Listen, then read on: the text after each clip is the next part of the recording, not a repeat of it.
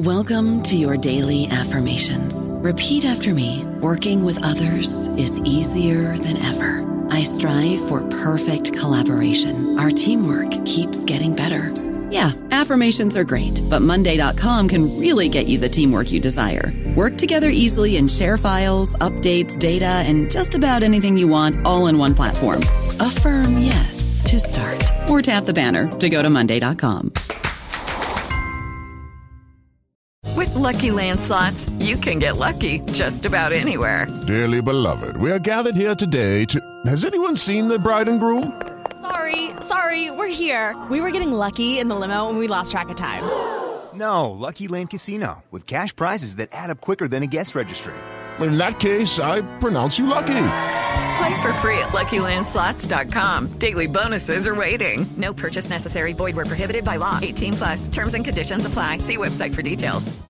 Hello, everybody. This is Marshall Poe. I'm the editor of the New Books Network, and I'd like to tell you that we have a new and improved website. It has two new features that we think you'll love. One of them is a vastly improved search engine, so that when you type in keywords, you'll get a bunch of episodes really quick. The other is the ability to create a listener account. And in that listener account, you can save episodes for later listening. So you can create a kind of listening list. We think these features are neat, and we think you'll enjoy them. Please visit the site today. Hello everybody, and welcome back to New Books in Law, a podcast channel on the New Books Network. I'm Jane Richards, the host of the channel. Today we'll be talking to Anna Arstein-Kerslake about her new book, Restoring Voice to the People with Cognitive Disabilities, Realising the Right to Equal Legal Recognition Before the Law. Anna, welcome to the show. Now Anna, I'm wondering if you can we can begin the interview by you telling us a little bit about yourself. I'm sure. Yes. Um, I am originally from California um, and did my law degree in New York, um, where I actually happened to be there at the same time that the Convention on the Rights of Persons with Disabilities was being drafted in the U N. Um, and that was sort of the beginning of my um, career as a disability human rights Um, academic and activist. Um, uh, after that, I um, went on to work with Human Rights Watch in Brussels for um, some time, and then um, got a position at the National University of Ireland um, as a research fellow, working specifically on the right to legal capacity and the right to be Um, equally recognized before the law, um, and looking specifically at disability. Um, and that's kind of where my interest in this area came from, um, and sort of where my career really evolved from. Now, of course, I am an associate professor at Melbourne Law School, um, where all my research, um, writing and teaching um, is centers around the rights of people with disabilities. Wow, it's a very rich career already. Um, and could you tell me a little bit about how you came to write Restoring Voice to the People with Cognitive Disabilities? Yeah, of course. Um, so I uh, have a, covered a, a little bit of this in the um, the preface to the book, um, but I'll just give you an overview here. Um, uh, basically, uh, the, the process of writing the book started with my PhD research, um, which I did in Ireland, also in Galway at the National University of Ireland.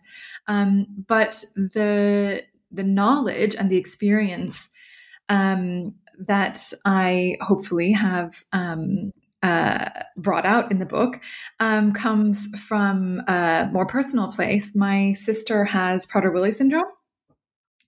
And um, she's two years younger than me, uh, so we grew up together. And Prader-Willi syndrome is a disability um, where the individual often has uh, low muscle tone um, and also ha- does not have the same hormones that most people have that tell them when they're full.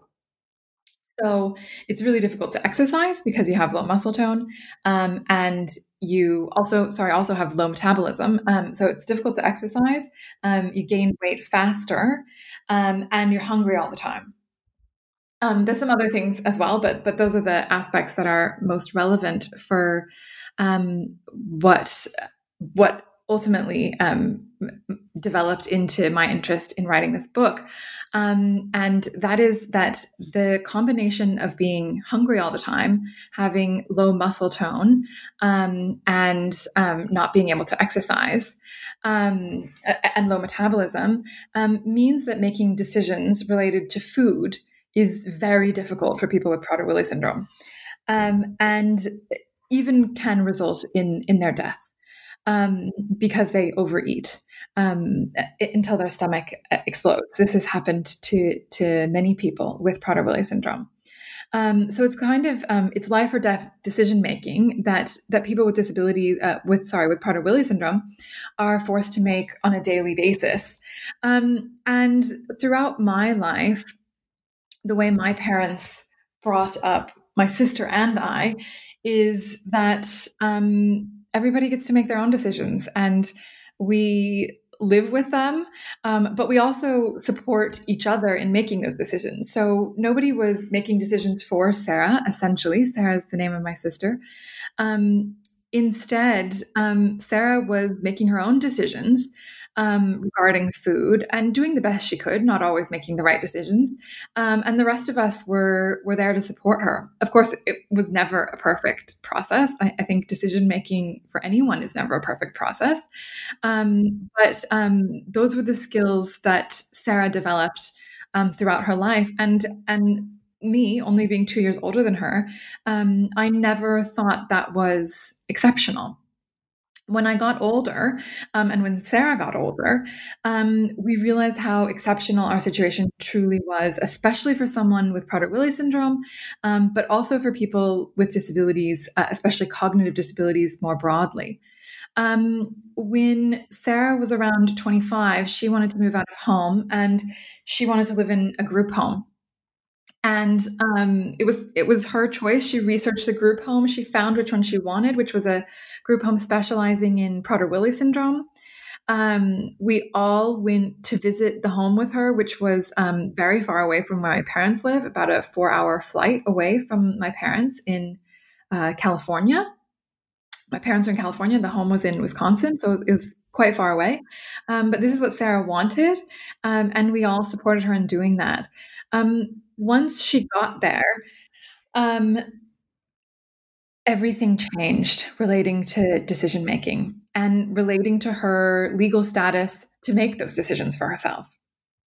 Um, at the group home, and this is common in many group homes, um, Sarah couldn't make any decisions related to food. The staff made all the decisions related to food and provided it to the, provided the food um, to the house residents.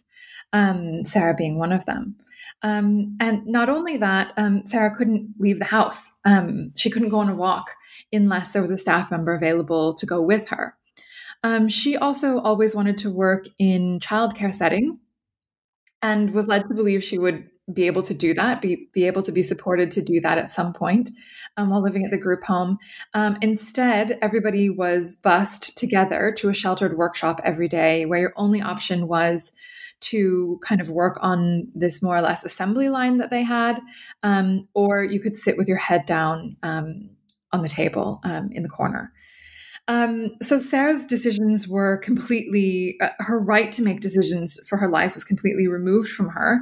Um, and, uh, and she was completely de-skilled in decision-making.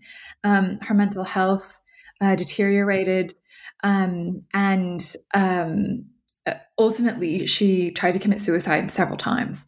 Um, of course, this, the, there's a longer story behind this as well, but this is the, the shorter version. Um, at the same time that this was happening, I was in law school, and I knew I wanted to do social justice work. Um, and I realized how important um, the right the legal right to make decisions in your own life, especially decisions that have legal implications. Um, I realized how important that is. Um, and when I began researching um, about the right, uh, about what that right is, if there is a right, um, if, if if in fact a right to make your own decisions even exists, um, I found that actually relatively little attention had been given to the right to make your own decisions um, in academic literature, um, but also more broadly in, in human rights law. And I think that's largely because most of the people that are writing, drafting, and um, dealing with um, human rights law and the creation of human rights law um, are not um, people that belong to populations at high risk of having their decision-making removed from them. Um, and um, those, there's lots of different groups, but people with disabilities would I, I would say be at the top of that list of people being at risk of having their decision-making removed from them. Um, realizing that in my research, um, I also came across um, the new Convention on the Rights of Persons with Disabilities that I mentioned earlier, um, which is um, the newest U N Human Rights Treaty, um, which was adopted by the General Assembly in two thousand eight. Um, and it is the only treaty that um, finally really solidifies and um, provides detail to the right to legal capacity, which is the right to make legal decisions and the right to be um, recognized as a person before the law. Um, and those are the rights that are necessary for someone like my sister um, to be able to make decisions about where she works, about what food she eats every day, um, about where she lives and who she spends time with. Um, it's essential for her to have the right to legal capacity recognized in order for her to be able to make the decisions that she wants to make on a day-to-day basis. Um, and that's important, not, not just um, as a sort of formality of um, rights recognition for an individual. Um, it's important for their overall well-being, for their mental health, um, and for their um, ability to participate in society on an equal basis. Um, so, so that maybe was a long-winded way um, to give you. No, it's um, really interesting um, on where. Um, on on why I was sort of inspired to look further into the right um, and, and to write the book about, um, about what the right to legal capacity is, um, why that right establishes a right to make legal decisions for yourself, um, and, and what the implications are for that. Does that, does that answer? Yeah, no. Um, that's really interesting. Can you, for non-disability scholars, can you talk a little bit more about Um, what legal capacity is? Sure. Um, so legal capacity is um, essentially it's the right to be a person before the law and uh, an actor under the law. Um, so it really is the law's recognition of you as a legal entity. Um, interestingly, a whole bunch of work um, has been done over the past fifty years in particular on um, the right of corporations to legal capacity. And the work I'm doing on the right of people with disabilities to legal capacity uh, is essentially the same thing. Um, I'm simply looking at the concept of legal capacity and um, saying, um, why aren't people with disabilities given the same um, pathway, the same recognition um, uh, as a legal entity with legal capacity as other individuals, and in fact as corporations, um, because the the the sort of development of the law around the legal capacity of corporations is that um, corporations essentially do have legal capacity. Um, they can, in a number of different circumstances, be recognized as legal persons. Um, and interestingly, and um, potentially problematically, um, there's many times that people with disabilities, in fact, aren't recognized as legal persons. Um, d- would examples help of legal capacity? Yeah. Um, so I'm quite interested, um, based on your introduction and also your book, um, you do talk about there's these hard cases um, in yeah. terms of people being denied legal capacity. Yeah. Um, and so I'm really interested in how you see the Convention on the Rights of Persons with Disabilities, how it can provide support for capacity. Yeah, yeah, definitely. So, so um, I think um, some of the uh, well, I, I'd say some of the most difficult decisions related to capacity, um, uh, related to legal capacity, sorry, um, are around um, mental health law. Um, I think that's a big one. Um, and uh, uh, mental health law and also sort of institutional settings in general. So, um, and by institutional settings, I mean um, psychiatric um, residential settings, um, but also group homes, um, like the one that I mentioned before that my sister was living in. Um, so in these settings, it's very common for the, the, the institutional structure um, to be sort of vested with the legal capacity of the individuals um, living there or being treated there. Um, so, for example, my sister was the first person ever in the group home that she lived in.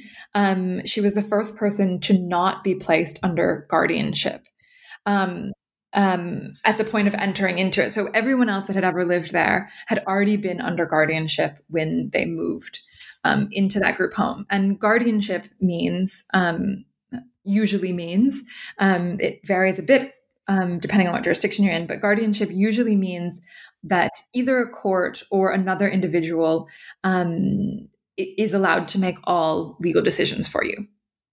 Um, sometimes there's limited guardianship where they're only allowed to make a certain range of decisions or certain types of decisions. Um, but essentially your legal capacity, your legal decision-making is removed from you and placed in the hands of um, another individual or, or the court. Um, and of course, in psychiatric settings, that's even um, more pronounced. Um, it is um, almost always the, the supervising um psychiatrist um, or or someone else um, in the administrat- in the administration of the um, institution um, or treatment center um, who has the right to make decisions on the behalf of the individuals um, within uh, that are being treated there or living there, um, and um, that is essentially um, uh, the removal of legal capacity from the individual um, and the placement of their legal capacity in the hands of the institution or the uh, psychiatrist um, or other administrative body. Um, so what that means in practice is that uh, you have very little power over what happens to you. Um, so for example, um, if uh, you're under guardianship and um, you want to move homes, you want to leave the group home you're living in, um, you're not actually recognized as a legal person who can extinguish a contract or start a new contract with a new um, a new group home or a new um, a, a new house or a new um, landlord. Um, it would be only the person who is your guardian that can make that decision for you. Um, there's a really interesting case, um, Jenny Hatch. Um, I don't know if you are familiar with, with that case. I'm, I'm not, I'm not familiar with that. Um, so Jenny is a woman who lives in, um, I believe it's um, upstate New York, and um, she has Down syndrome. Um, and similar to my sister, had um, lived all her life making her own decisions um, and had never been under guardianship and um, had um, a really wonderful um, place in her community. She worked at a local um, secondhand shop. Um, she went to church every week. Um, she rode her bike around um, around town and um, got around on her own. Um, when she was in her twenties, I believe, she got in a car accident. Um, uh, she was on her bike, I believe, and um, a car hit her and she was hospitalized. Um, at that point, her um, support needs increased. Um, and uh, sort of one thing led to another. And um, ultimately, her mother, I believe, was seeking guardianship over her. Um and um, seeking to place her into a group home. Um, the court at the time granted guardianship, um, removed Jenny from the community she was living in very successfully and placed her into a group home, which is very similar to the one that my sister was living in, um, in which uh, she couldn't go out on her own. Um, she couldn't, excuse me, make her own decisions. Um, and um, similar to my sister, her um, her mental health um, deteriorated um, significantly and quite quickly. Um, the in that instance, um, her legal capacity was removed and placed in the um, guardian, um, which was her mother at the time. Um, so her mother could make all legal decisions for her, essentially. Um, and she did not have power um, to challenge that. Um, that's another really, uh, really problematic aspect of legal capacity denials um, for people with disabilities, um, and particularly in the mental health setting and in many um, institutional settings such as group homes, um, is that there's very few avenues to challenge that removal of your legal capacity. Um, uh, just to, to finish on a positive mm-hmm. note, um, Jenny's story is a happy one. Ultimately, she found um, a friend, uh, a couple friends, to support her to go all the way to through the court system in New York um, to challenge the guardianship. Um, ultimately, the court didn't remove the guardianship order.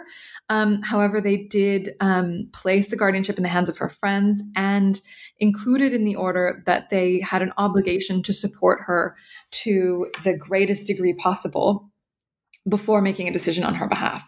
Um, the judge seemed to feel that he couldn't make any other ruling, um, that he had to follow the guardianship laws as they exist in New York and had to, uh, couldn't, um, didn't have reason to uh, completely lift the guardianship order, or didn't have enough um, uh, freedom to do that anyways, um, but could add to it a commentary that there was a requirement to provide as much support as possible. Um, and that's exactly what the Convention on the Rights of Persons with Disabilities Um, adds to the right to legal capacity.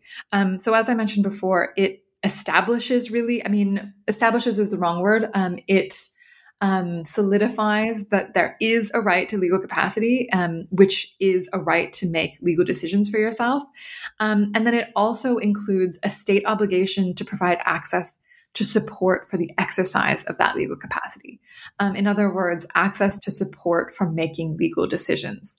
Um, and the judge in, in Jenny's case um, was recognizing that uh, new international state obligation, um, although um, because of various, um, because of various Uh, sort of conflict of laws issues between international law, state law, and federal law in the United States, the judge did not feel he could um, fully um, uh, return Jenny's legal capacity to her. However, he did feel that he could make it clear that support is required um, for decision-making in, in cases such as Jenny's. Um, does that make sense? No, it really does. Um It's really interesting because I think people are being denied their legal capacity, but it's also meaning not just their right to enter into legal contracts is taken away, but their day-to-day decision-making power is taken away, which is, I think, hugely problematic. Like, for example, I can choose when to eat breakfast. I can choose what to eat. But people in institutions are being denied these opportunities. Um, and I, so I think that's, I think it's, really interesting what you're saying. Um, it's kind of a blanket denial of capacity is a denial of also how to choose how to live as well. Yeah, exactly. Yes. Um, and you can you can see that, or you can imagine um, the implications that has for a person's um, self-worth and self-esteem. Absolutely. Um, and um, sort of their feeling as um, as a a human who participates in society. Um, if you can't make decisions about who you are and what you do every day, um, it really quickly leads to um, re- strong feelings of disempowerment. I don't know about you, but I'm very busy and I don't have a lot of time to cook. That's why I subscribe to Factor. Eating better is easy with Factor's delicious, ready-to-eat meals. Every fresh, never frozen meal is chef-crafted, dietitian approved, and ready to go in just two minutes. You'll have over thirty-five different options to choose from every week, including Calorie Smart, Protein Plus, and Keto. These are two-minute meals Factor meals are ready to eat and heat, so there's no prepping, cooking, or cleanup needed. They're flexible for your schedule. Get as much or as little as you need by choosing your meals every week. Factor is the perfect solution if you're looking for fast, premium options with no cooking required. Sign up and save. We've done the math, and this is important. Factor is less expensive than takeout, and every meal is dietitian approved to be nutritious and delicious. Head to factor meals dot com slash N B N fifty and use code N B N fifty to get fifty percent off. That's code N B N fifty at factor meals dot com slash N B N fifty to get fifty percent off. Absolutely. Um, and can you talk a little bit more, more about how the convention, um, you know, kind of supports these rights? I know you talk a lot um, in your book about the right to legal capacity from Article twelve.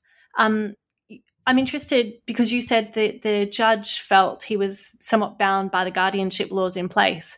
What can the convention do to kind of, you know, direct states in terms of reforming the law, I guess? Yeah, um, yeah well, I'll tell you uh, a little bit uh, about the Article twelve of the Convention, um, and then I will tell you a little bit about um, what that means for um, domestic law um, and, and what that might mean for the lives of people with disabilities then. Um, so the Article twelve is the right to equal recognition before the law.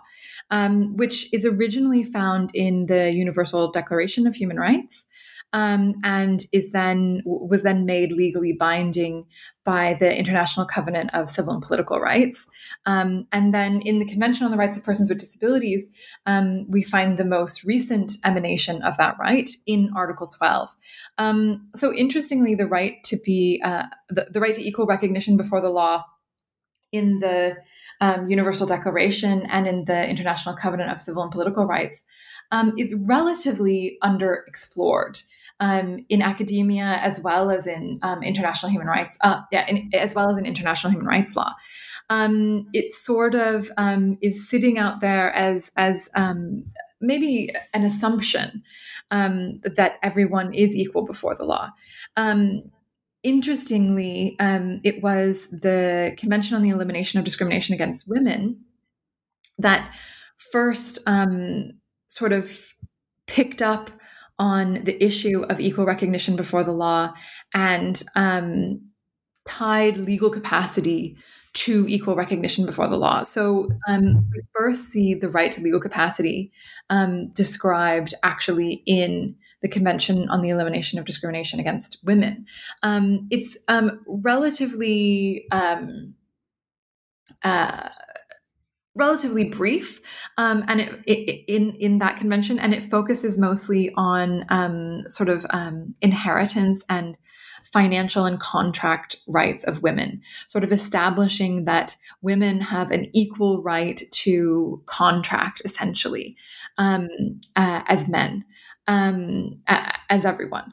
Um, and um, the Convention on the Rights of Persons with Disabilities then picks up on that um, and goes farther um, than the Convention um, on the Elimination of Discrimination Against Women. So the Convention um, on the Rights of People with Disabilities in Article twelve includes the right to legal capacity as part of the right to equal recognition before the law. Um, and it says that um, That means, um, well, actually, controversially in the drafting process, it doesn't specifically say um, that legal capacity means both personhood and agency.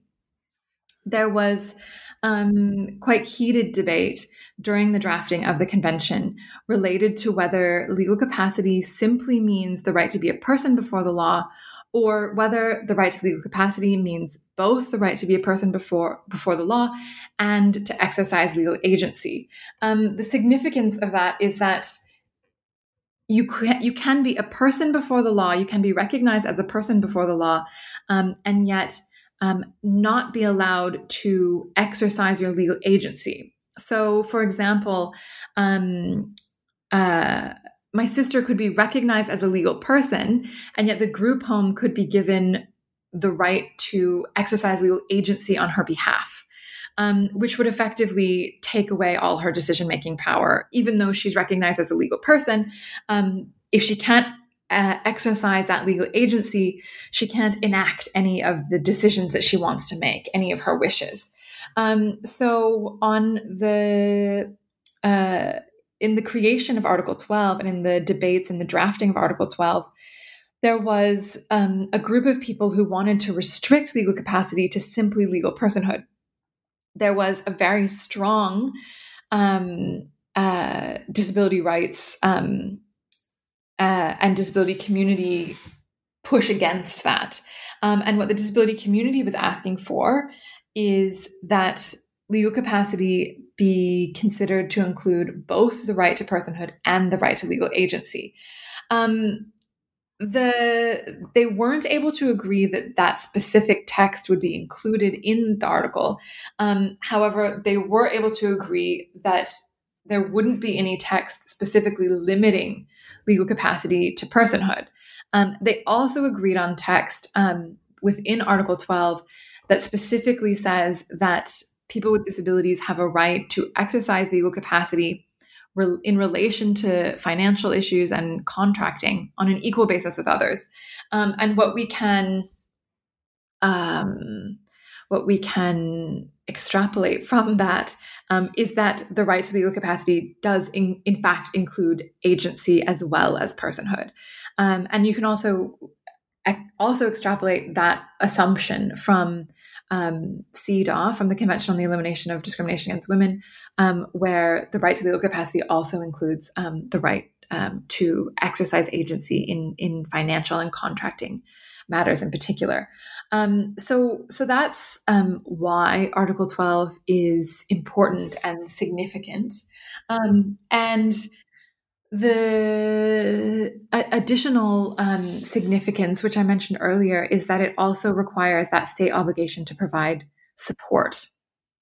Um, and um, so that then the second question is, um, so this all sounds great from on a theoretical perspective at the level of international human rights law, but what does that mean for domestic courts, and what does that mean for Um, individuals with disabilities who who would like to have those rights realized? Um, and at the domestic level, it means something different in every jurisdiction, um, depending on how international law is incorporated into domestic law. Um, however, um, without getting into a, um, a entire lecture on um, international law and how it works, um, Um, it's interesting, though. It is. It is. Um, so um, uh, one good example is um, is actually the United States um, and um, New York. So, so the United States has one of the most um, uh, sort of limiting, um, uh, uh, one of the most limiting um, laws in relation to, um, is one of the jurisdictions with the most limiting practices in relation to incorporating international law into domestic law. Um, they essentially won't do it. um, um, the only way it can be done is if a piece of domestic legislation um, specifically enacts Um, the text from international law, uh, essentially. Um, so you can imagine how difficult that is and how in, infrequently that actually happens. Um, that being the case, um, the concepts from international law um, can, however, be very influential um, in both courts and in legislation um, and in the drafting of Um, domestic legislation in, in a jurisdiction like the United States. Um, and I'm using that uh, as an example um, because it is one of the most restrictive in terms of incorporating international law. Um, so in jurisdictions where international law can be incorporated um, upon ratification of a treaty, um, you have much less difficulty because then the treaty can, um, in theory, be adjudicated in the domestic courts directly. Um, many more jurisdictions um, are in the situation of the United States where um, international law does not become um, domestic law um, immediately upon ratification. Um, th- that being the case in the United States, um, there's actually been some really interesting innovations, um, one of them being the Jenny Hatch case that I mentioned earlier, um, but some others being um, also in New York, actually in um, New York City, though. Um, the surrogates court in New York City um, was uh, fortunate enough to have as its um, uh, uh, as its um, lead judge, um, uh, Justice Kristen Booth Glenn. Um, and this was about, um, I'd say this was around almost ten years ago now, um, wow. that that Justice Kristen Booth Glenn, who um, uh, I also happen to know very well, and and I went and met with her when I was a law student, actually, and explained what Article twelve of the Convention on the Rights of Persons with Disabilities is and why New York law um, was not in compliant, because New York law um, at the time, and actually I believe still, um, is uh, includes a relatively restrictive guardianship law, which allows legal capacity to be removed on the basis of disability. Um, so it allows another individual to become um, or to hold um, full legal capacity um, and to be able to make all legal decisions on behalf of a person, simply on on the, well, not simply on the basis of disability, but uh, essentially it's only people with disabilities that would be subject to that um guardianship law. Um, so I went and um, explained to Justice Booth Glenn um, why this was um, against human rights law, um, being a law student and relatively um, naive and um, idealistic, um, a wonderful combination. I think we need more students like that, though. it's, it's wonderful to not really understand um, hierarchy and um, yeah. your lowly place in the world. Um, but um, because I was Um, naive and idealistic, I um, did take the bold move to go and um, visit Justice Booth Glenn and explain these things to her, um, and um, and completely to her credit, um, she took it on board and reflected on the laws in New York, um, and made a few really interesting um, judgments where she, again, couldn't change the law, of course, because that's not the role of, of the court. Um, but she said um, that she had to work within the laws as they are, um, but there was nothing to prevent her from stating the way she believes the laws should be, um, the, the limitations of the laws, um, and stating that um, there must be support provided to a maximum level before she would be willing to remove legal capacity from an individual with disability. Um, so before she would be willing to instate um, a guardian, she required that there was evidence that a maximum level of support had been provided um, in order to enable that individual to make decisions on their own. Since then, she's written some really interesting um, uh, uh, Uh, legal journal articles as well um, on the on the subject. Um, but I think that's um, hopefully a really good example of of what can be done at the domestic level, even in really um, restrictive jurisdictions, in, in terms of jurisdictions that don't um, automatically incorporate international law into their, um, automatically or easily incorporate international law into their um, domestic laws. Um, does that answer your question? Yeah, no, that's really interesting, because I think oftentimes, you know, one frustration in, say, a common law jurisdiction is that you are somewhat limited by precedent. But I think, you know, uh, Justice Glenn shows that you can, you know, judges, lawyers, um, activists can be innovative and, you know, move the law forward, even if the the laws are quite restrictive. Yeah. Um, So I know I think that's that's really interesting. Yeah, exactly. Yeah, yeah. Um, I'm so I'm wondering, like, building on what you've been saying, do, are there any situations where either the convention or um, you know, equality law would seek to limit um, personhood or agency of someone with a disability? Um, so. My reading on on it um, and um, my argument, I guess, um, um, and and this is what I um, write about in the book, um, is is that the answer would be no. Um, that the right to legal capacity, the right to equal recognition before the law, um, means that that there should be no circumstance in which any individual um, has their legal capacity, their legal decision-making skills um, restricted or limited on the basis of disability. Now, that being said, um, of course, we all live with restrictions on our autonomy, restrictions on our legal capacity um, that that are just part of, of, of the social contract part of living in society. Um, so we, we can't all make whatever decision we want and um, uh, have that um, enacted at, at any point in time. Of course, we have the, the criminal law that restricts us, um, civil law that restricts us in various ways.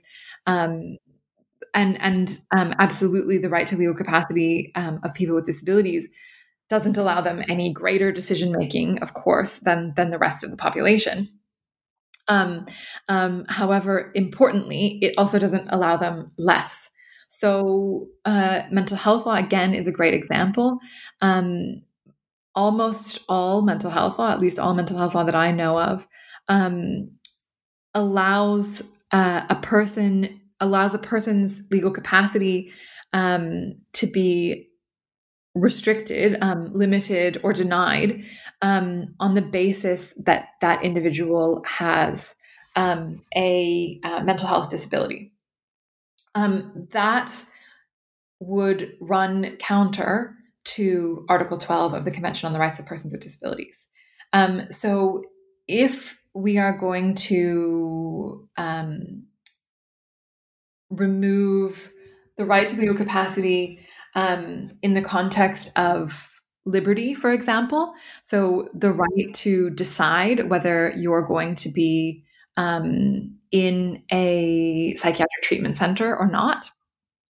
Um, um, so your um, liberty um, essentially to be either um, detained in a, a facility or um, to not be within that facility, um, that would only be in line with Article twelve of the Convention on the Rights of Persons with Disabilities if anyone, regardless of whether they have a mental health disability, um, could be subject to such a law. Does that make sense? Well, yes, it does. Yeah. yeah.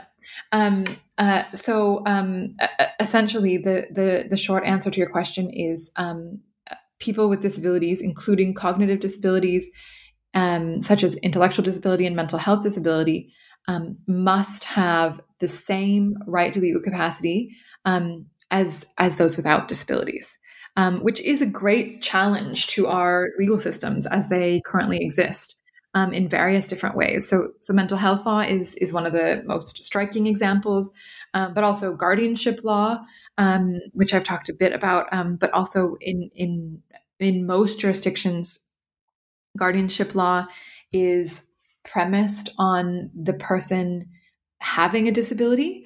Um, so they won't, the court will not, um, uh, will not, um, order a guardianship, will not make a guardianship order if the person, um, cannot be shown to have a disability. So they have to have a disability before the, um, before their legal capacity can be removed and given to a guardian.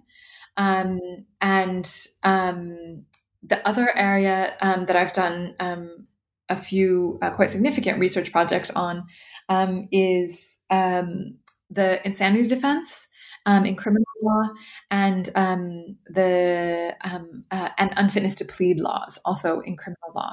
So um, the essentially the right to um, enter a plea when you're charged with a crime. Um, I believe my argument is, um, and, and there's others out there arguing um, the same, um, my argument is that um, the laws that um, don't allow, uh, that remove someone's right to enter a plea on the basis that they have a disability are counter to the right to legal capacity. So they violate the right to legal capacity. Um, the that the the... only thing that would be compliant with the right to legal capacity would be um, would be allowing the individual to um, either um, relinquish, um, voluntarily relinquish legal capacity um, to um, some, uh, someone else, a legal representative, to go through with the trial if that's what an individual wishes, um, or alternatively, um, supporting the individual um, to enter a plea and go through the trial process. Um, so they maintain their legal personhood, they maintain their legal agency, um, which of course, as I explained before, is their legal capacity, um, and um, they are supported to go through the trial process. um, which of course sounds um, scary and maybe sounds counter to um, an instinct to protect people with cognitive disabilities in particular that are charged with a crime.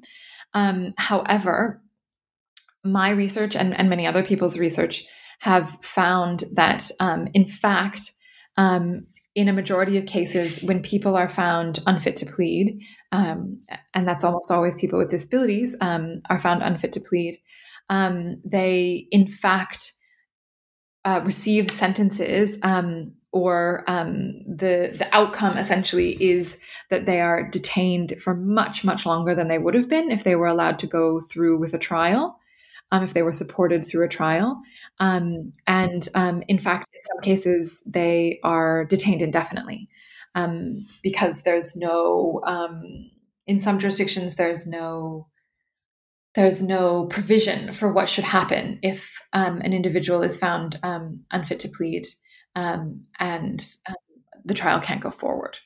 Um, so, so that's just a, another example of how important the right to legal capacity is and how Um, our legal system could, in fact, be much more um, efficient um, and much more um, equal if we were to really endeavor to ensure that the right to legal capacity is protected on an equal basis for people with and without disabilities. Um, yeah. Yeah, no, that's um, I really I wholly agree with you. I think I've read um the committee, I think, in relation to their guidelines on Article fourteen, which is the right to liberty and security of the person, have said that, you know, criminal laws apply to all people equally, including people with disabilities. And so I think it's, you know, can also be a matter of holding people accountable um, and supporting their capacity to do so. Yeah. Yeah, exactly. It it is um, a, a friend of mine and a really wonderful scholar um, and activist, Tina Minkowitz, has written uh, a lot about this, um, and it is um, I think it's it's difficult for some people to grapple with the idea um, that that people with disabilities are um, held equally responsible, um, equally criminally responsible um, as people without disabilities, um, but. Uh, It highlights a few things. It, it it highlights the inadequacy of our criminal justice system as a whole, um, I think, because when you start going down that road and you ask the question, well, well why shouldn't people with disabilities be held legally responsible? Um, often the answer is, well, you don't want them in the prison setting. Like, it's a terrible setting to be in. Um It doesn't um, provide any support for people. Um, it doesn't um, allow for, um, it, it's essentially punishment, right? It's essentially, essentially um, punitive um, measure, um, which, which of course, in, in theory, it's not supposed to be a wholly punitive um, measure. Um, and then you ask yourself, is anybody, even those who aren't identified as people with disabilities, um, is being in a prison setting benefiting anyone, um, both either the people that are in there or or society as a whole when people are placed in there, um, and there's some real questions that arise around that um, as well. So, so of course, it, it's absolutely true that that every prison setting that I've ever encountered is not supportive of um, people with disabilities. It's not accessible. Um, They're often not accessible settings. Um, however, that's it, it's almost a separate issue, um, and it really challenged the whole um, criminal justice system. But it's a separate issue from whether, um, in theory, in principle, people with disabilities should be um, held criminally responsible on the same um, on the same uh, on an equal basis with people without disabilities. Um, and my argument is that Article twelve says um, says they must be, um, and I think that challenges us then to. Um, change our criminal justice systems to ensure that they're actually um, supporting people to not reoffend um, and supporting people to um, be detained in an accessible and supportive way when that is, um, you know, the appropriate um, course. Um, but um, but but yeah, it's quite a controversial thing that Article twelve raises, and, and um, a significant challenge to our uh, another significant challenge to our legal systems as they exist now. No, I think it's interesting. And one thing I like about your book is you do present these kind of concrete examples of um, how to improve things. And I, I think the point that you make is really interesting that, you know, for example, Article twelve and the Convention on the Rights of Persons with Disabilities, while it looks at making things better and more equal for people with disabilities, it also forces us to challenge the assumptions and the kind of institutions and structures that are already in place, and it shines a light on the problems with those. Um, so in making the world better and more accommodating of people with disabilities, we're potentially making it better for everyone. Yes, exactly.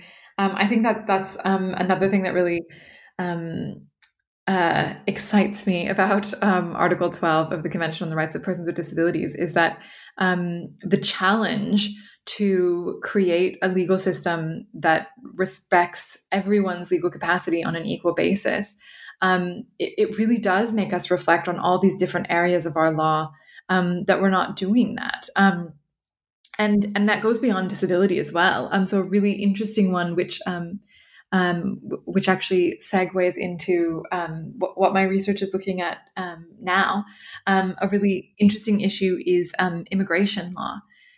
So, so essentially, um, immigrants, um, uh, both documented and undocumented, um, have their legal capacity denied in various different ways when they are arriving in a new um, jurisdiction. And um, I think the right to equal recognition before the law and the right to legal capacity um, presents significant challenges for immigration law. And um, what my new research is looking into is is whether um, is whether there, whether the right to equal recognition before the law can be squared with immigration law that limits legal capacity of um, documented and undocumented um, immigrants um, uh, in various different ways. Um, uh, the, the other um, interesting area of the law, I think, um, is um, women's rights. Um, and the right of women to be equal before the law and have legal capacity on an equal basis. Um, so actually the, the newest um, book that I'm um, the, working on right now um, is called Legal Capacity and Gender. Um, uh, it will be published with um, Springer um, sometime soon. Um, and um, and um, in that book, I'm looking at how the right to legal capacity is denied um for um, women, disabled women, and gender minorities. Um, so yeah, I started this sort of journey looking at how um, decision-making and legal capacity is denied to people with disabilities, but um, it really extends to so many different groups. Um, and the, the, the strength of it, I believe, is actually if you manage to figure out how to protect the right to equal recognition before the law um, for everyone, I think you actually manage to solve a lot of um, inequality problems um, and a lot of discrimination problems as well. Um, so, for example, gender minorities um, are having their legal capacity restricted um, on the basis that it's very difficult to um, have your um, your gender um, changed. Um, and, um, and, or if you're non-binary, um, if you, if you identify as non-binary to, to have that recognized at all in legal documents, um, and without legal documentation, um, regarding your, um, gender, which is often your identity documents, um, you're significantly restricted in terms of how you can, um, exercise legal agency. Um, so even just signing a contract, you are required any kind of contract. Um, you're required to show legal identification, usually. Um, and um, if you aren't able to get legal identification because you aren't able to have your gender accurately um, uh, depicted on your, um, accurately identified on your um, identification, on your legal identification, um, that significantly restricts your ability to contract and your ability to exercise agency in many different ways. Um, so in my new book, that's what I'm looking at. Um, how can we make sure that everyone has the right um, to exercise legal capacity on an equal basis? Um, and how will the realization of that right um, solve a lot of problems we have actually in um, um, in terms of marginalization of, of various different groups of people. That sounds really fascinating. Um, I'm hoping that maybe once it's published, we can chat again and yeah, do another recording. Yeah, yeah, great. Well, thank you very much for your time. Um, I've really, I've learned so much today, and I'm sure all the listeners have as well. Um, and we will look forward to your new book. Thank you. Thank you for the opportunity to um, talk about my book.